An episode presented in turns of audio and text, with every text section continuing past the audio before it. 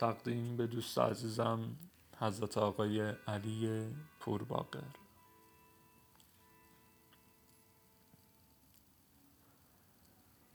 زنده باد انسان زنده باد ایران. هیچ کس آغوشی برای گریستن ندارد. این کاغذها هم سامتانی بیروهند چه کسی می‌داند؟ شاید اگر می توانستند فریاد می کشیدند تا حرف ما را نشنوند. زیستن بیهوده کاری است که جزایش مرگ است. بودن بی ارزش نعمتی است که ثمر و بهایش زجر است. و انسان هوشیار سگی است که اربابش درد است.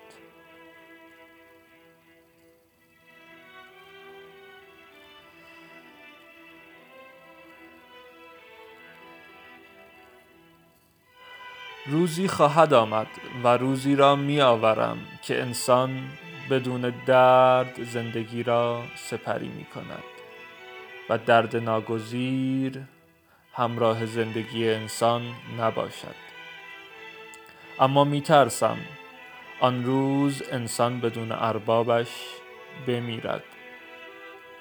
بدون اربابش راه را گم کند و بدون اربابش نتواند زندگی کند.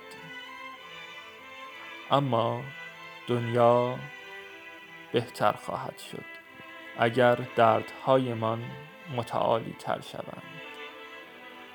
و فقط درد آب و نان و دوری و غیره نباشند اینطور فکر می کنید؟ خیر. درد متعالی و درد غیر متعالی تفاوت چندانی ندارد.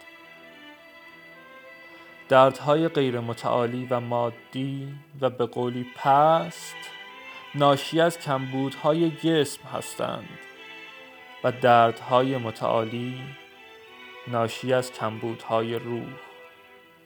در دوران شکلگیریش مانند کودکی. هر دو نوعی کمبود پست ناشی از ضعفند.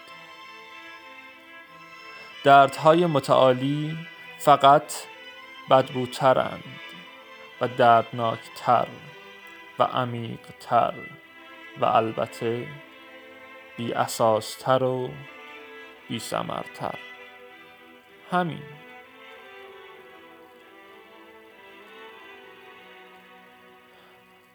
و بدان سعادت و افتخار و ثمره ای در درد نیست.